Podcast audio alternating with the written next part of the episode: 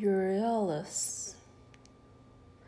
Upward we went by fields of asphodel, leaving Ortygia's moat bounds walls below, by orchards where the windflowers drifted snow lay lightly heaped upon the turf's light swell, by gardens whence upon the wayside fell jasmine and rose in April's overflow, till winding up Epipolae's wide brow, we reached at last the lonely citadel. There, on the ruined rampart, climbing high, we sat and dreamed among the browsing sheep, until we heard the trumpet's startled cry, waking a clang of arms about the keep, and seaward saw with rapt, foreboding eye the sails of Athens whiten on the deep.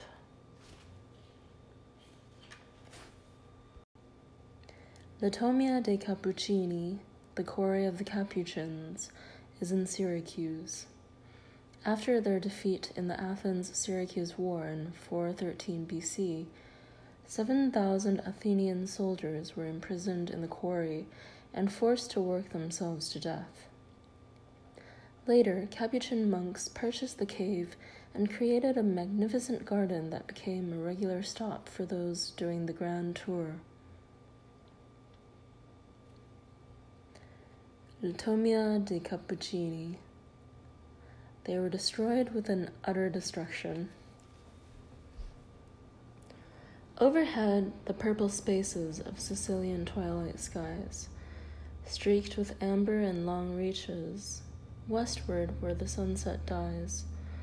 Far below, in shadowy places, shapes of guardian cypresses and the surf still sighing on the beaches a long mournful cry from Salamis. How the sun beats! There's not a breath to stir, even overhead the fringe of grass that flickers about the quarry's mouth. Each blade today is stenciled black against a sky of lapis.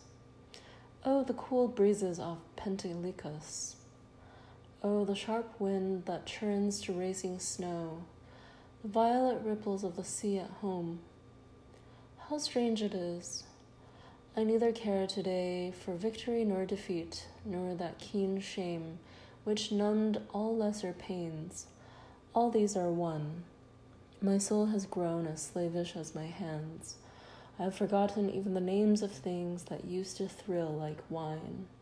One longing only lives in me, and mine eyeballs burn with it to stand once more upon the shining steps that from the city to the goddess lead, seeing below the roofs of those I love, and looking through the sun smit colonnade, that sky so bluer than all bluest blues, that over roofs are Athens, there to stand, and see the gleaming horsemen and the priests, the youths and maidens in their bright edged robes Familiar faces wrapped with alien awe, unrecognizing as the statues' selves, they pass between as the long column sweeps onto the temple with a clash of song.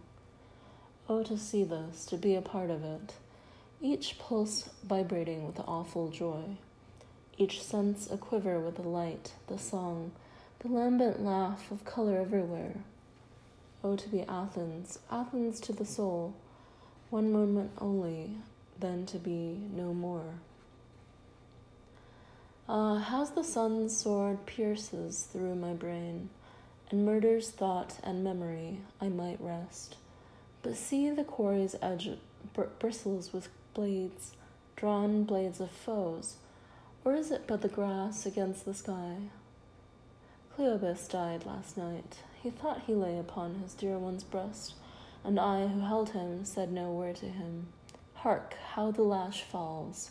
It comes nearer now. Well, smite me then, and smite and smite and smite, till from its utmost citadel you drive the last poor spark of life.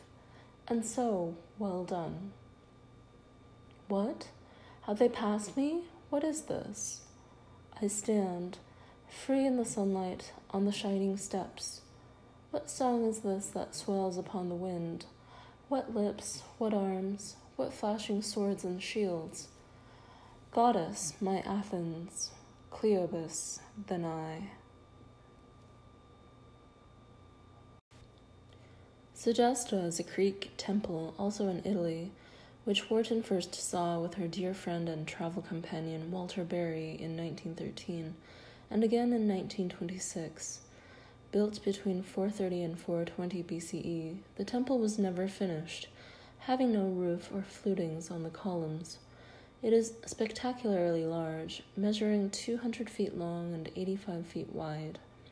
In a letter to their friend, the art historian Bernard Berenson, she described the earlier visit. We left Palermo two days ago and went across those wonderful mountains behind Monreale to the Gaggera ford, where we lassoed two meddlesome mules and pranced up the sacred heights to the most inspired solitude on earth. Segesta. High in the secret places of the hills, cliff girt it stands in grassy solitude no ruin, but a vision unachieved.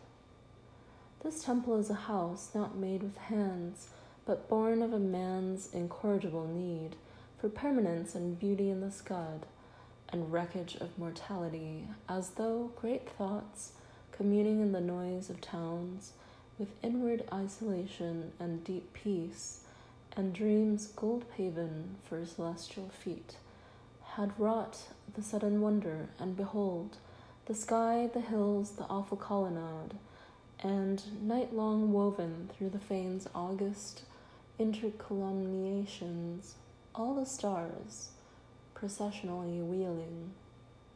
Then it was that, having reared their wonder, it would seem the makers feared their God might prove less great than man's heart dreaming on him, and so left the shafts unroofed untenanted the shrine.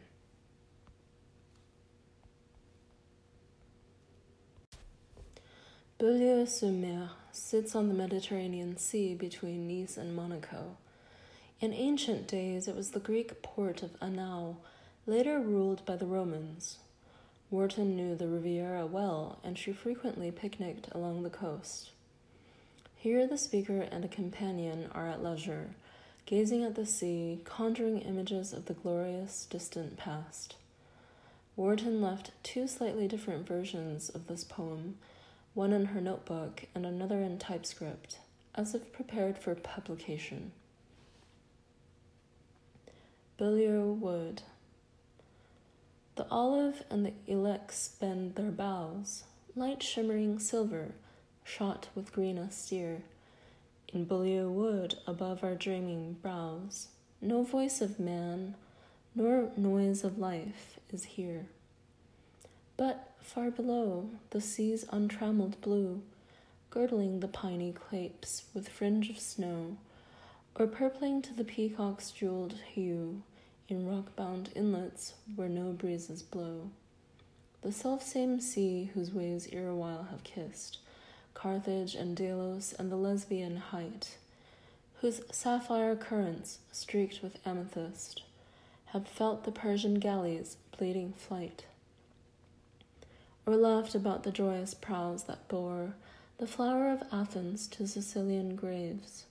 Now, lapsing idly on the summer shore, those young, omniscient, some paternal waves, heard of two idlers in the Beaulieu wood murmur the story of their past again. The throng of sails that lit their solitude, the warfare and the triumph and the pain. Two idlers amorous of the radiant past, and with a sullen present ill content, who, in each vocal ripple shoreward cast, hear the faint echo of an old lament. Lo, we have known the wonders of the world, the pageant of its splendors have we known. But now our fleets are gone, our sails are furled, and winged memories sail on us alone. Where are the magic prows that cleft our seas? Where the hollow ships by heroes manned? A sail to find the fair Hesperides, the purple phantom of some deathless land. Then every valley stooping to our shore sheltered the foam born nymph and nimble fawn. each woodland hid the shepherd's honeyed store, brought to propitiate the gods at dawn. The blue haired sirens sang about our caves, in crystal shallows paved with bones of men, and on the plumy summit of our waves, the laughing Nereids leapt and plunged again. Then mighty cities, throned like queens, were fain their glorious image in our tides to glass, and from their bastions leaning to the main, watch the white pomp of navies pause and pass. We bore their menaces from shore to shore, throbbing with messages of life or death. And, part ourselves of the rash hearts we bore, we leapt and panted with our warlike breath. Now on our shores the grey decrepit towns, shrunk in their walls and senile slumber lie, with grassy streets where ghosts of old renowns walk lonely under the remembering sky. Gone is the watchman from the crumbling tower, vanished in mist the last belated sail. Like clouds that scatter with a sunset hour, fled the last form of beauty and of bale. Dead Sidon and dead Corinth, Carthage dead, all the great queens whose feet we kissed of yore fallen the crown from each dejected head, gone the last glory from our ancient shore.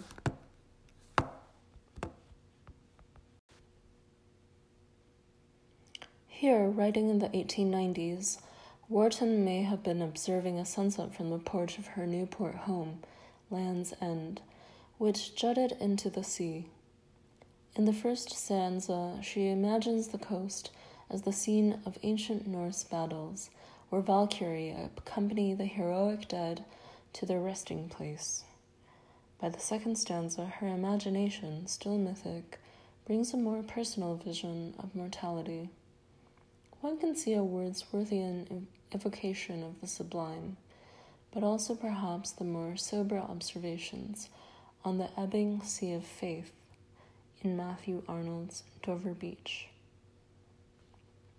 An autumn sunset. Leaguered in fire, the wild black promontories of the coast extend their savage silhouettes.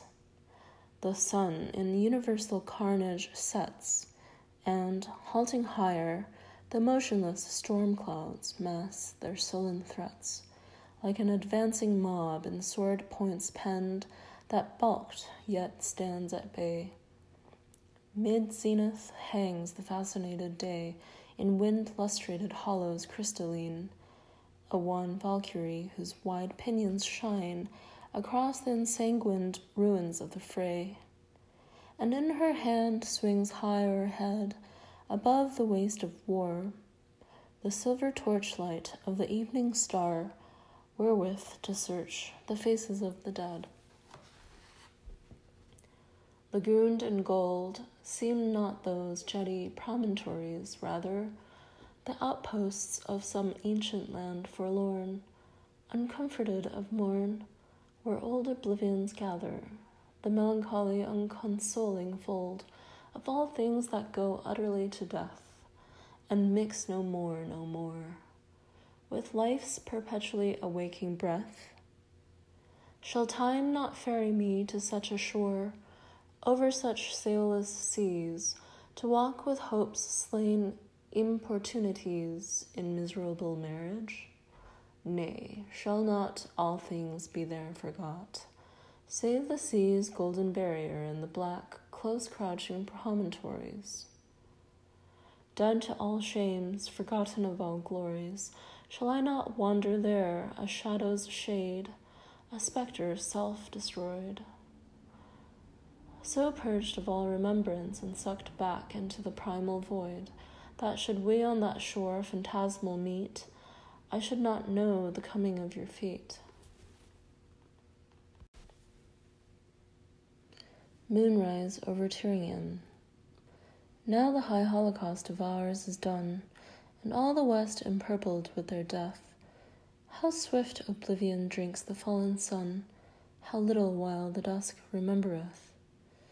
Though some there were, proud hours that marched in mail, and took the morning on auspicious crest, crying to fortune, Back, for I prevail. Yet now they lie disfeatured with the rest, and some that stole so soft on destiny. Methought they had surprised her to a smile, but these fled frozen when she turned to see, and moaned and muttered through my heart awhile. But now the day is emptied of them all and night absorbs their life blood at a draught. And so my life lies as the gods let fall an empty cup from which their lips have quaffed. Yet see, night is not by translucent ways. Up the grey void of autumn afternoon steals a mild crescent, charioted in haze and all the air is merciful as June. The lake is a forgotten streak of day that trembles through the hemlock's darkling bars. And still my heart, still some divine delay, upon the threshold holds the earliest stars. O pale, equivocal hour, whose suppliant feet haunt the mute reaches of the sleeping wind, art thou a watcher stealing to entreat? prayer and sepulture for thy fallen kind. Poor plaintive waif of predestined race, the ruin gapes for thee. Why linger here? Go hence in silence. Veil thine orphaned face, lest I should look on it and call it dear. For if I love thee, thou wilt sooner die. Some sudden ruin will plunge upon thy head.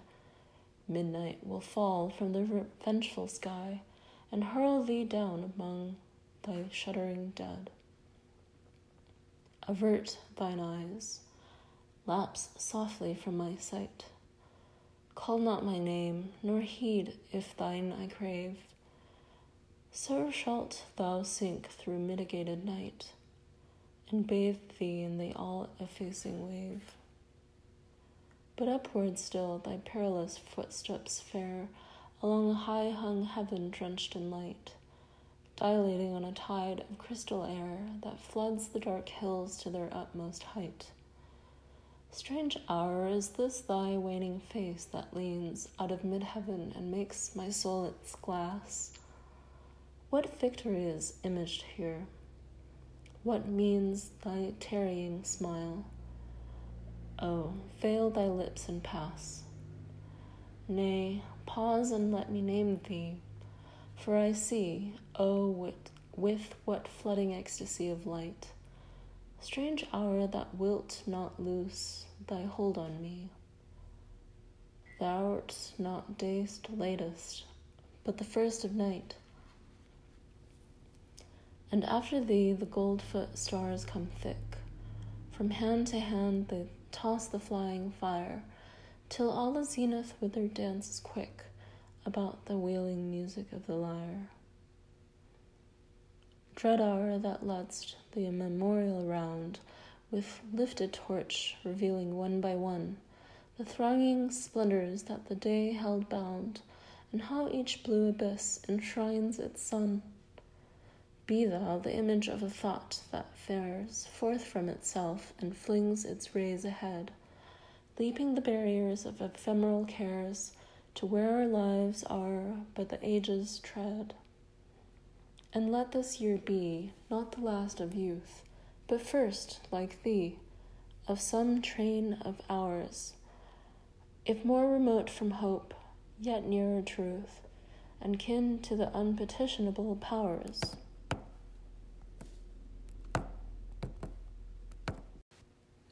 Battle sleep. Somewhere, O sun, some corner there must be, thou visitest, where down the strand, quietly still, the waves go out to sea from the green fringes of a pastoral land. Deep in the orchard bloom the roof trees stand, the brown sheep graze along the bay, and through the apple boughs above the sand the bees hum sounds no fainter than the spray. There, through uncounted hours, declines the day to the low arch of twilight's close, and, just as night about the moon grows gray, one sail leans westward to the fading rose. Giver of dreams, O thou with scatheless wing, forever moving through the fiery hail, to flame seared lids the cooling visions bring, and let some soul go seaward with that sail.